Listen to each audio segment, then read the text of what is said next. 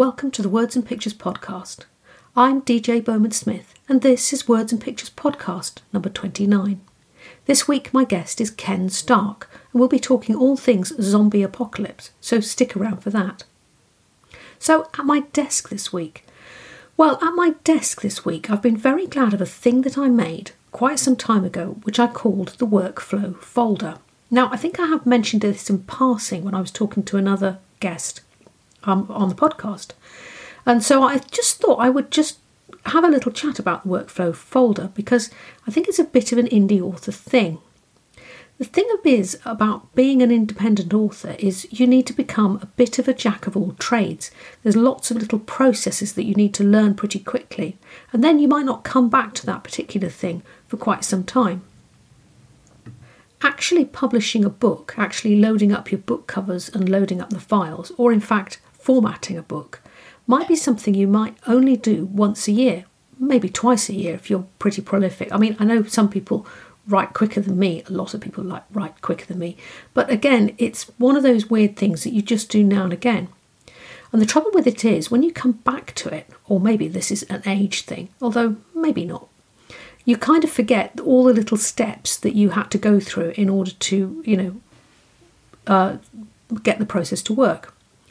So, what I decided to do was I would make this workflow folder. In other words, as I kind of went through some kind of process, for instance, loading up your book onto KDP, or making the book covers, or formatting in Vellum, or any of those other millions of little jobs that we do, I would make a, a file and label it and write in it exactly what I did with all the little nuggets of information that I think might be useful in the future. So it's basically a file to my future self. Anyway, I was really glad of it when I came to load up the illustrations into my Sophie Line book because I had really quite forgotten how this happened and I've only done it once. But sure enough, when I looked in the workflow folder, and believe me, I don't even remember writing any of this, um, there was in fact a section about loading up illustrations onto Vellum. And it had all the little tips and tricks and how to get them from the, you know, the printer, the scanner into the into the document and exactly how I went about it. And I was really glad because it was a real time saver. I really didn't have to learn this whole thing again through scratch or watch a load of videos to kind of work out how it was to be done. And it all went much smoothly because of this. So I would recommend to you to make yourself a workflow folder divided up into sections, whatever sections they might be, and anything that you're doing even if it's just going through your editor's comments, you'll find there's a bit of a process, or you'll find by the end of it you really knew what you were doing and you found a quicker way. In which case, get your workflow folder out, make a few notes. You'll be glad of them in the future because when you come back to do that job again, there's something there to go on. And of course, I know interfaces change, and especially if you don't come back to something for a year or so or six months, but again, you can add to it, and it does make life a bit quicker. So that's my advice to you, dear listener. If you're an independent author, um, make yourself a workflow folder so that you can keep track of exactly what it is you're doing and you can come back to it and it'll save you time in the future. Anyway, enough about me. Let's get on with the interview. Come and meet Ken Stark. He was a fascinating guy. I really liked him a lot. This week on the Words and Pictures podcast, my lovely guest is Ken Stark. He's a horror writer. He comes from Canada and he's won lots of awards. So, hello, Ken, and how are you? Hi, DJ. Thanks for having me. It's great to be here. Yeah, it's lovely. And here we are. I'm in England and you're in Canada. It's amazing to have these chats of an evening for me. And uh, is it sort of lunchtime for you? Yeah, it's 11, 11 a.m. right now. Yeah. Well, the thing is, Ken, now, Ken and I have been twi- um, on Twitter back and forth for many years and retweeted each other and like you do in these sort of social media channels. So it's quite nice to get together with people and see you, you know, for in real life. Obviously, we ditched the video and. Uh, but we can see each other as we have a little chat here. And Ken, like me, you look really normal and a really nice guy. and uh, and yeah, I write grim dark fantasy, and and you write apocalyptic horror. So um, you know, we, we're both in touch with our dark side, though. Yeah, I've I've made the comment before that horror writers are some of the nicest people I've ever met. Exactly. I, yeah. I think it's because we we purge everything onto the page, leaving only the good. So. Yeah, yeah, possibly. I think it is. I think I was talking to somebody about it the other day um, on somebody else's podcast, actually, uh, Jody J. Sperling, and we were talking about how, you know, um, possibly the writer is able to get rid of some of this dark stuff that everybody has, possibly, or uh, or are we just being optimistic? no, I think you're right. I think you're right. I think we all have that that dark side of us, and uh, it's it is very freeing, very liberating to to uh, you know get it out to to remember some horrible thing that happened years ago and give it to someone else. So yes, yeah. Now it's no longer mine; it belongs to a character. Yeah, and also I think if you've got a, an overactive imagination, and I feel that I definitely have, and sometimes it gets a bit dark. It's it's a good place to put that down, and uh, yeah. and then it's it's done. Then yeah, and I'm laughing at Ken because Ken is sitting here with skulls and things behind him. Now you can't see you can't see what's behind here, but actually I'm all skulls and weird things and bits of armour and goodness knows what. I'm just showing you the nice bit of my office with my drawing board with a um, a blanket over it to keep the sound nice. Amazing. Yeah. So we, we certainly do that. So how many um now the thing is with the zombie apocalypse, I love a zombie thing. But um I was talking to my husband about it because he said, Who are you talking to tonight? And I said, I'm talking to this guy and he writes the zombie thing. And he said, Oh, he said, I've got a question for him. So this is my husband's question. And my husband's my husband says he says, How do you resolve the you know, when you watch these things on television, how do you resolve the fuel issue? They always seem to never run out of fuel. Does that happen in your book? Do they always manage to find more petrol, or do they have to survive well, without it? Well, I'm only I'm I'm four books in, and the apocalypse is only three months old. So ah, there's there's still tons of supplies, tons of food, tons of fuel. Uh, later on, like I will keep it going, hopefully through the entire alphabet. So later on, yeah, they will have to they will have to figure something out and it's not it's it's not going to be endless fuel. No so so have you figured it out? Oh sure i have an idea. Yeah, yeah. so are, are you a, are you a, plot, a plotter then? I plot loosely. Yeah uh, me like too. Going, go in like i i have an idea for the entire series right? But it's it's sort of a general vague idea. When i start a book i know exactly how i'm starting it. I know how it's going to end. I know the high points in the middle the plot points. And uh, I just then allow myself to get from A to B organically. So it so it sort of flows more naturally. Plus, yeah. it's really boring working off an outline. yeah, I can't. I can't. Well, I plot. I I know where the story's going, but I couldn't plot. it. Some people plot chapter by chapter, and they have the scenes broken down, the whole thing. Yeah. No, I, I can't work like that. I just have to let it happen. Yeah, absolutely. Yeah. It makes yeah. it too much like work, and who wants to work when they're writing? yeah, exactly. Yes, I want to feel like I've just played all day. Exactly. Yeah, that's that's exactly. entirely my my hope. Yeah.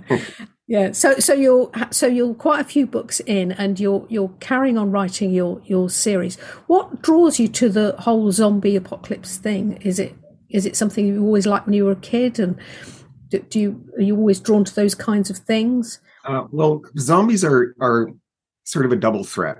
Uh, you could be attacked by one, killed by one, eaten by one, which is rather rude. Uh, but you could become one, right? You yes, could, you could yeah. One. You could be denied your eternal rest, and you know, endlessly wandering the globe looking for your next feel or your next food. Uh, so it's it's kind of a double threat. And uh, I grew up with zombies, you know, the George Romero zombies, mm-hmm. and a lot of the lore is is pretty goofy. Like uh, you know how how do you see? If you don't have circulation your eyes are going to shrivel into raisins within you know days. So how do they see? How can uh, a body that is mostly skeleton how can they growl if they don't have a diaphragm they don't have lungs? So it a lot of the lore is is kind of weird. So i try to change it to make it a little more scientifically plausible.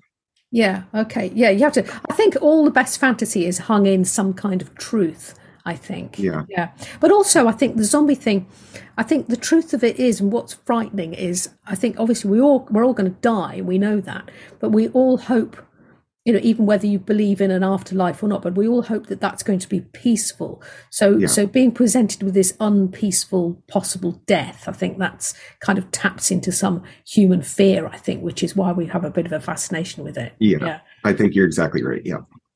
Yeah, absolutely. ah, happy days. Yeah, it's it's it's it's funny. It's funny what we what we're fascinated with, isn't it? Yeah. So, um, I find when I write things, you know, sometimes I get a bit of flack from people that go, "Oh, DJ, I can't believe you wrote that. You know, you seem such a sweet, sweet lady." you know? And uh, and I sort of think, well, yes, I was aware that it was dark when I wrote it and when I edited it and stuff like that, but it doesn't actually frighten me. I, to me, it's just some nonsense has popped up in my head.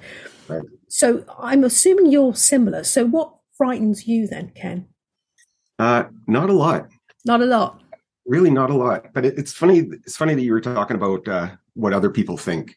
Uh, I, I just had a book come out in November called Miracle Man. No zombies and it is it is very dark. I I want to show a, a man becoming a monster. So uh, he really became a monster, and he did it so much uh, more quickly than I anticipated, and he went a lot darker than I anticipated. Uh, so I would I generally start my writing day by reading what I had written the day before. Yeah. And editing as I go. And uh, there were days when I would read it and think, "Oh, you can't do that," and uh, then I realized, "Oh yeah, well, I wanted to make him a monster, so we're doing that." And uh, I gave a copy of it to my sister, who is like my biggest fan. Uh, I got two emails from her a couple days later. They were an hour apart. The first one said, uh, "Hey, I just read chapter six. I think you have a, a million seller on your hand."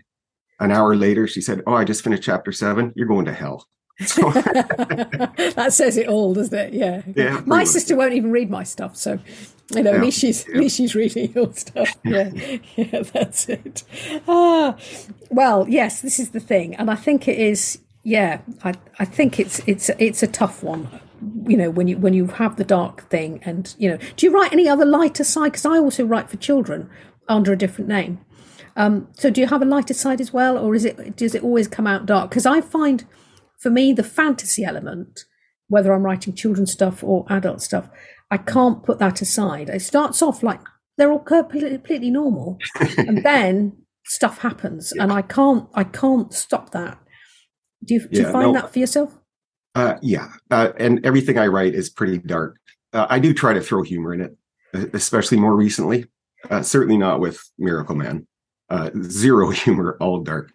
Uh, but I do try to throw in a bit of humor just to just to offset the the horror. You know what I mean?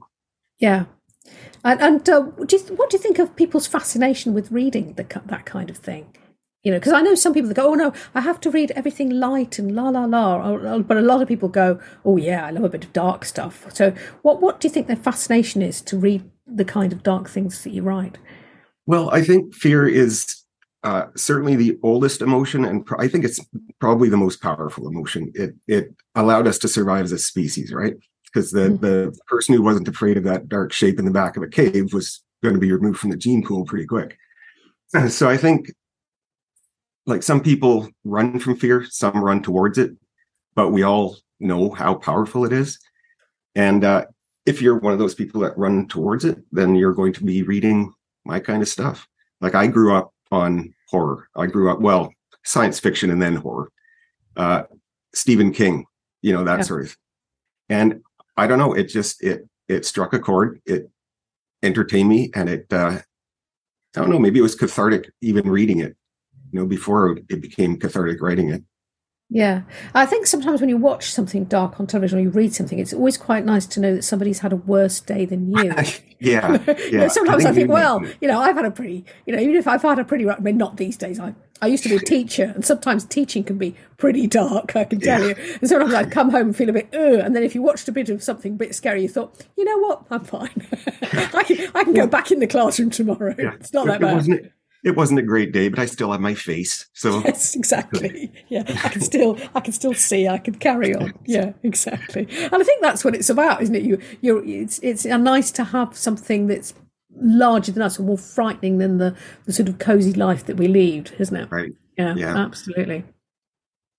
Uh, so I read in your bio that you do a bit of painting. So do you do your book covers yourself, um, Ken? Uh, no. No. No, uh, my painting is like uh, landscapes, animals. Okay. Yeah. Uh, I, I, do. I do a couple of little zombie things. You can see. I don't know. You can't really see. There's one behind me there. Oh yeah, yeah, yeah. Um, That looks like my mother. Sorry, mom. Um, but yeah, it's, I, I taught myself how to paint 20, 30 years ago by watching the old Bob Ross show, if you've ever seen that. Oh, the yeah. Joy of Painting. So it's just, you know, happy little trees and mountains and that sort of thing. yeah. All right. So you're not a dark artist then? No. No. no. No, I, Yeah. I wish. I Yeah. wish. I, I'm trying to teach myself, but it's it's a tricky thing. Yeah, absolutely. Yeah. Well, I think it's good to have other creative things, you know. Um, what's your work in progress then? What are you working on now? Uh, well, the next stage three book, which Mhm. hopefully will be done and out by spring, it's called Stage Three Delta, Yeah. Uh, which will be the fifth in the in the series. I'm also working on something uh, about a man who might be going crazy. Either that or the world around him is changing, and we aren't sure yet. Uh, it's as yet untitled, but it should hopefully be out. Hopefully by the, by the end of the year. Yeah. Sounds like your work's quite character driven though, because you quite often know the character and then the, the what's happening is happening around them. Would you say that was a Yeah. true thing? Yes, absolutely. Yeah. Do you, do you imagine the character first? Uh, yes, for the most part. Yeah. So how many books do you think there'll be in the stage three? Uh, well, it's uh, it started with stage three, and then the second one was stage three alpha. So if I'm running the whole alphabet, there will be 27 by the time I'm finished. yeah. so if I, if, if I live long enough. yeah, that's it. Oh. Don't turn to a zombie first. You'll be all right. Yeah. well, cross fingers. Yeah, you get that. How are your are your zombies very? Um, how that you've said that your zombies are not like um, not so implausible as the ones we kind of see in in Right. on the sort of television things. How how do they how do they differ? How how have you made it more real? Uh, well, I I- I won't tell you uh, how they became zombies, but it is explained, uh, and it is at least more scientifically plausible than just you know random virus kills you and brings you back. It presents first with blindness, total lack, lack of vision, total loss of vision. Sorry, and then the virus continues to chew away at the uh, higher functions of the brain. So eventually, all that's left is the uh, the animal, and the all the animal knows is to feed. So those will be like the fast type of zombies, right? Mm-hmm. Mind you, uh, they're still blind because if they weren't, a character would never stand a chance in that world. But they're still human. They are still mortal. So they can be killed. They can be harmed. hmm Uh, if they do die, they come back then as the more Romero type of zombies. Mm-hmm. Uh, but even then, they are not eternal. Like they're not going to wander the earth for you know the rest of eternity because they're a dead body now. So they they are going to you know fall prey to nature. right. Mhm. So it just it just makes it a little more believable. Yeah, sounds good. And do you have the same characters running through, you know, the or or or, or the characters coming ebbing and flowing? People are dying, you can bringing new ones in and things like that. Or do you have like um, a protagonist that we're following through the story? Uh, there are three people that we are following through the story, and others come and others go.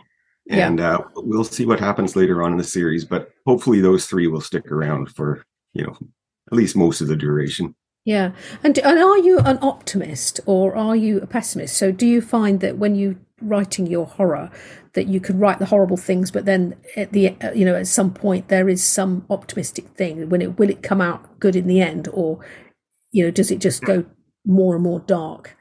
Uh, How I dark always- are how dark are you, Ken? That's what I'm asking. well, I always considered.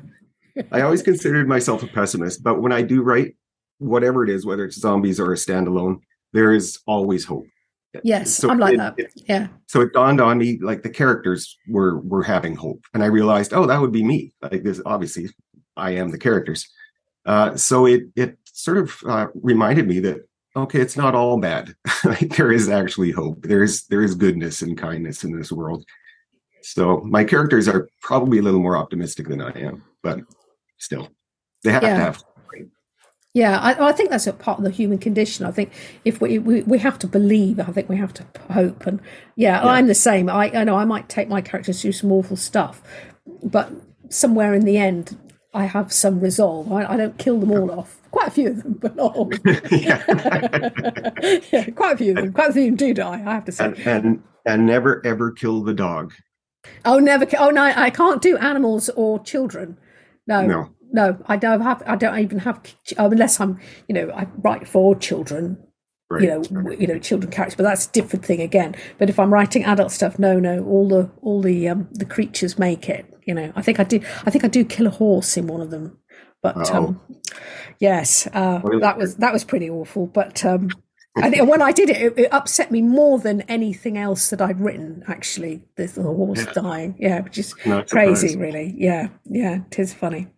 Yeah, I think. Uh, yeah, well, I think it's fascinating what we write and, and why we do it. Really.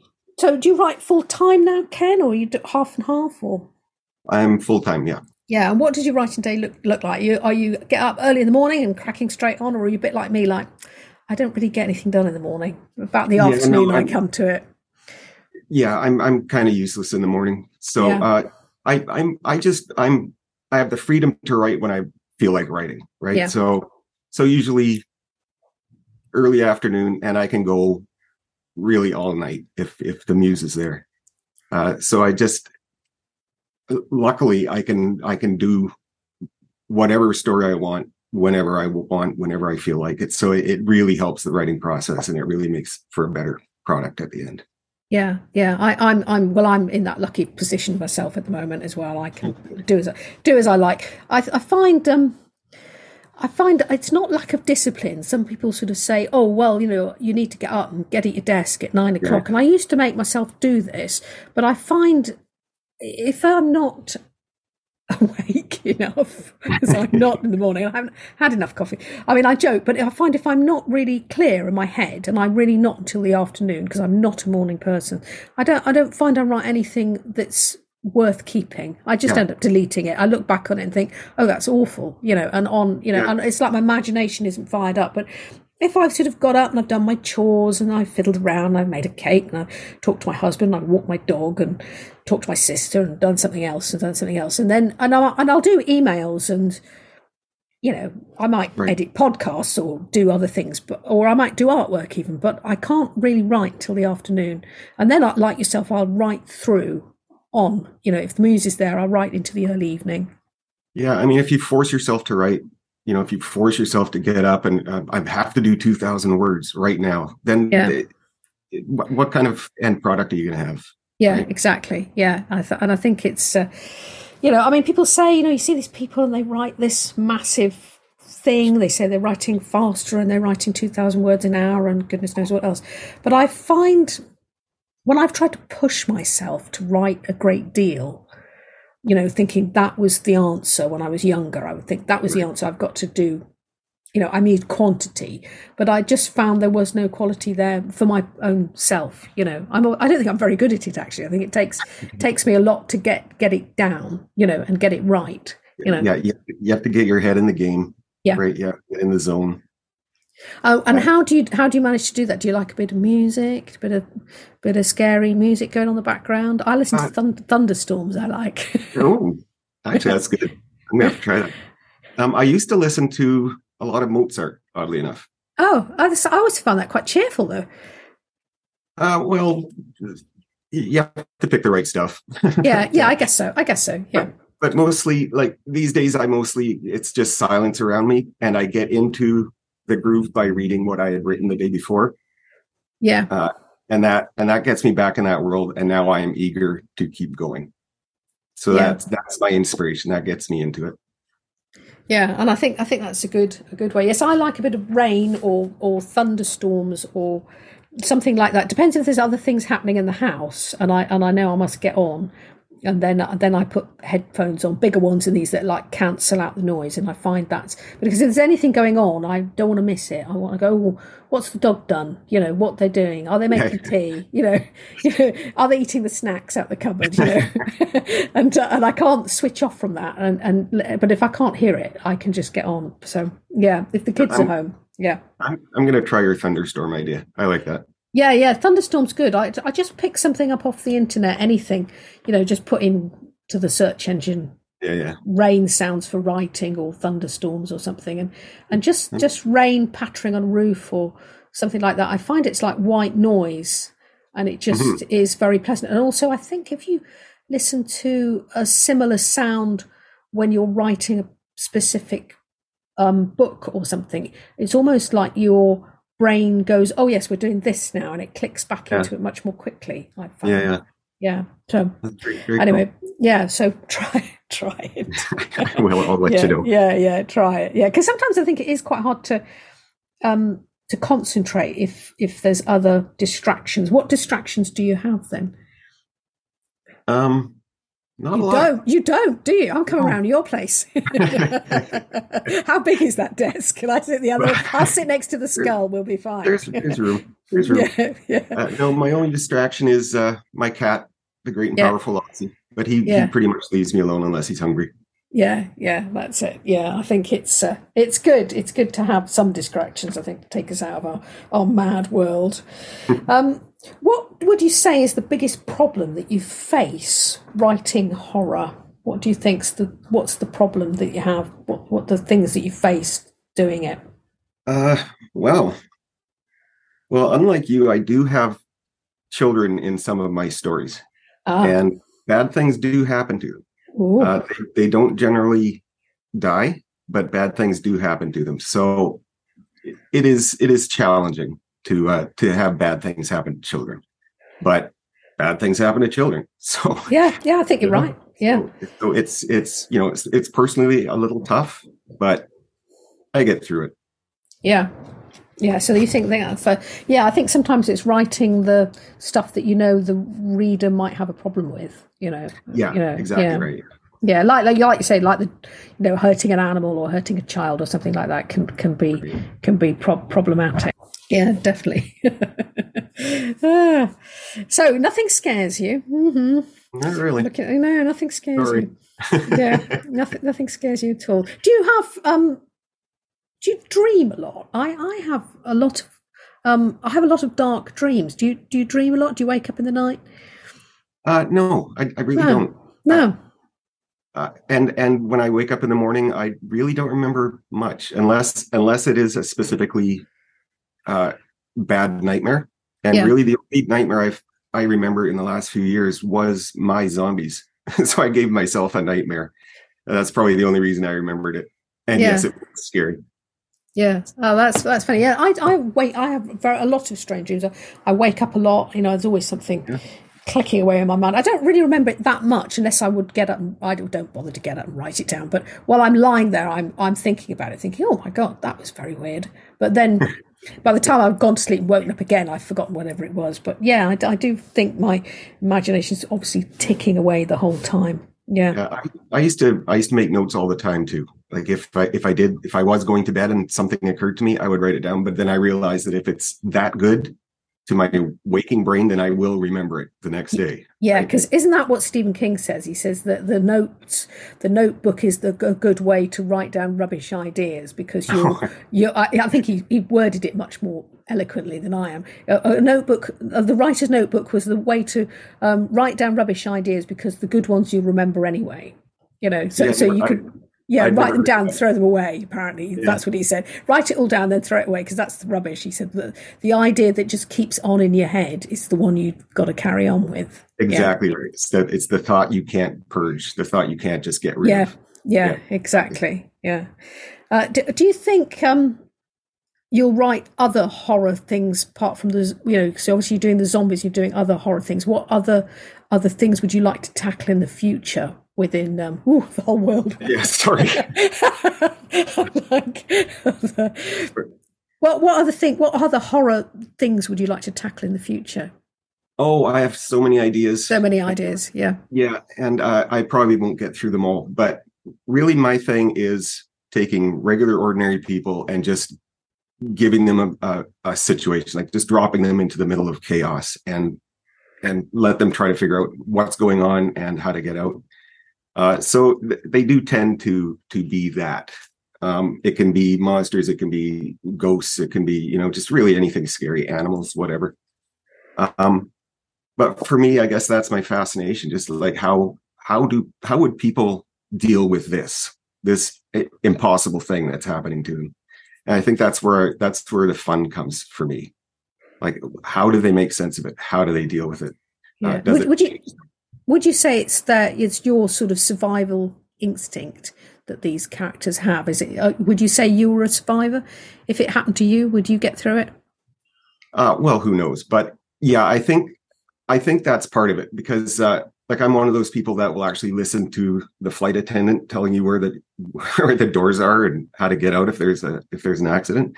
Um, and if I if I go to a hotel or a building I've never been in, I will note where the stairs are and where the fire exit is. Do you? Yeah. Not, not make a big deal of it, but you know that that those are things that could easily save your life if anything happens. And in Yeah. this world, anything can happen.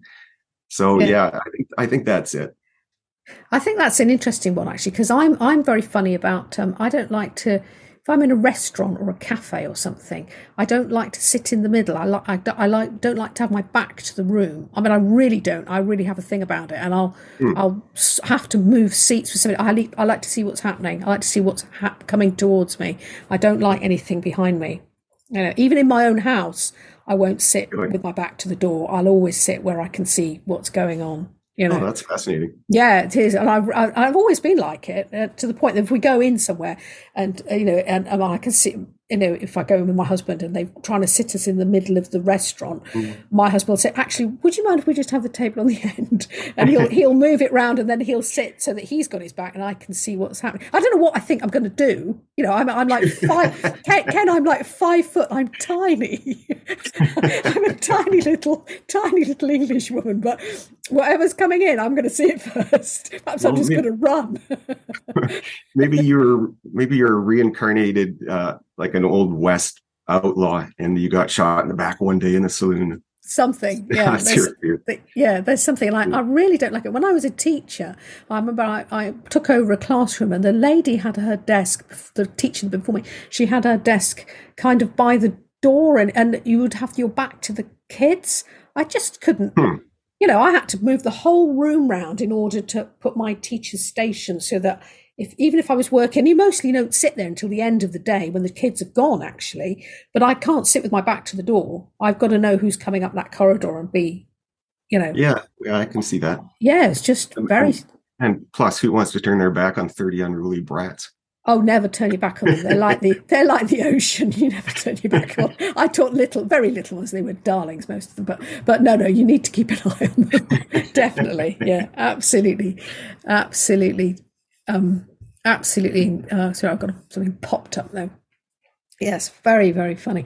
Yes, yeah. Well, I think we've all got sort of various instincts, and I think the thing about the horror, or or you know, like you say, the zombie thing, or anything where um, life is completely um, up against you, you're going to find out exactly who you are much more than you know normal life will throw at you. Then, then you find out who you are. You find out the caliber of who you are, and you know, and whether you will survive. You know what you'll do to do that.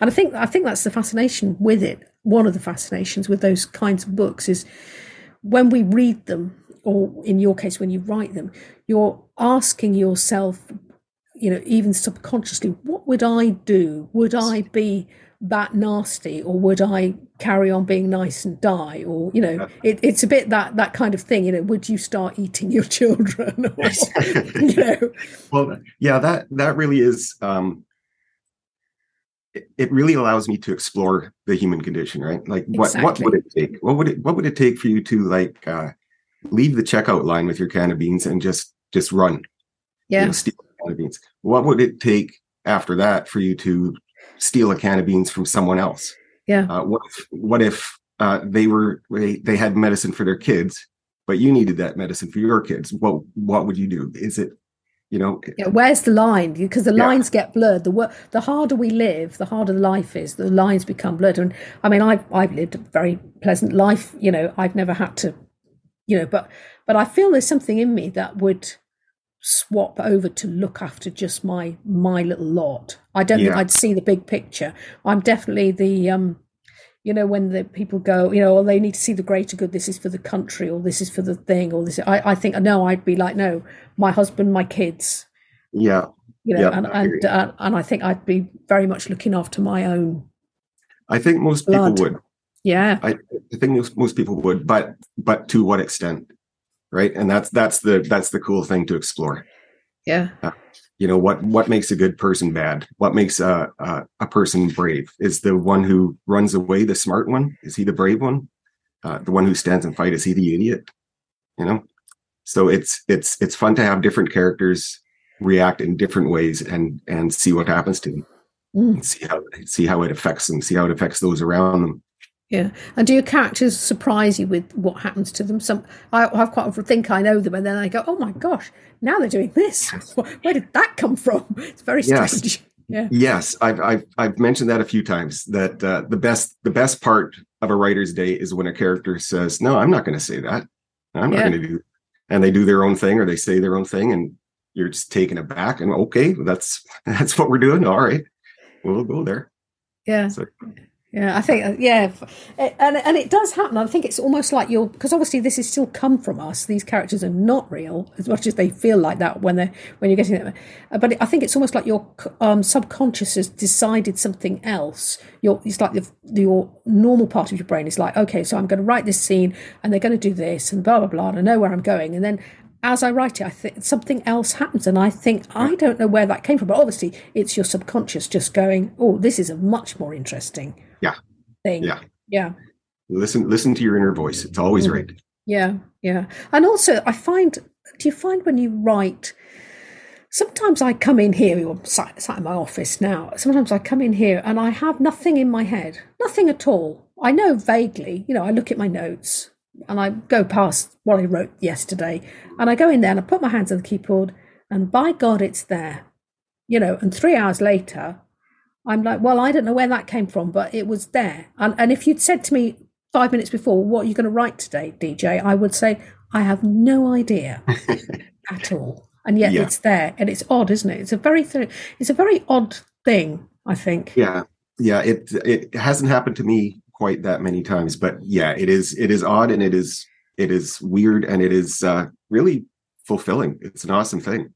Yes, yeah. It's like it's like the story wants to be told. I think. Yeah. Yes. Yeah. And also, I think it's it's almost primordial the storytelling thing. We we like stories, don't we? We never tire of them. You know, all the time you're reading the news, you're looking on social media, oh, and all these things for for another story. The whole time we want to be told stories. It's it's yeah, yeah, yeah. fascinating stuff. Since we uh since we first learned language, we were telling stories around the fire, right? Yeah. So it's a very natural thing. Yeah, yeah. And it doesn't matter whether they're true or not, you know, made up stuff, you know, or that's, that's right. stuff yeah. like that. So did you come from a background of writing? Did you write before did you were you a journalist or something or uh, I've I've been writing since uh, since as far back as I can remember. Really, it's it's always what I wanted to be. Um, I was never any good. I never really finished anything back then, but but yeah, I I wrote a complete book when I was 16, and I stupidly sent it or you know printed out copies and sent them around to the the big New York publishers, and of course no one took it, and I was dejected. So from then on, I wrote only to my only for myself for a couple of decades. Uh, and then finally, I realized, okay, I'm getting older. It's time to put up or shut up. So I sat down and I wrote a book.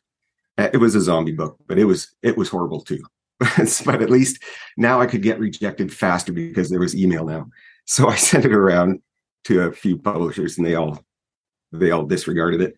And it, that made me sit down and look at it anew. And it mm. was not good enough. And I, I was thankful that it was rejected uh, because I got the opportunity then to start over. So I scrapped that, put it aside. I started a brand new book uh, with uh, with proper zombies and sure enough, it, I sent it to the first first publisher I sent it to picked it up. So within a week, it was it was picked up, and uh, it's been great ever since. Mm, yeah, ride continues. Yeah, the ride continues. Long may it continue. Ken, it's been lovely to talk to you. Where can people find you online? Uh, my website is kenstark.ca because I'm in Canada, and uh, all my books are on there, and uh, and links and uh, you know personal information and whatnot.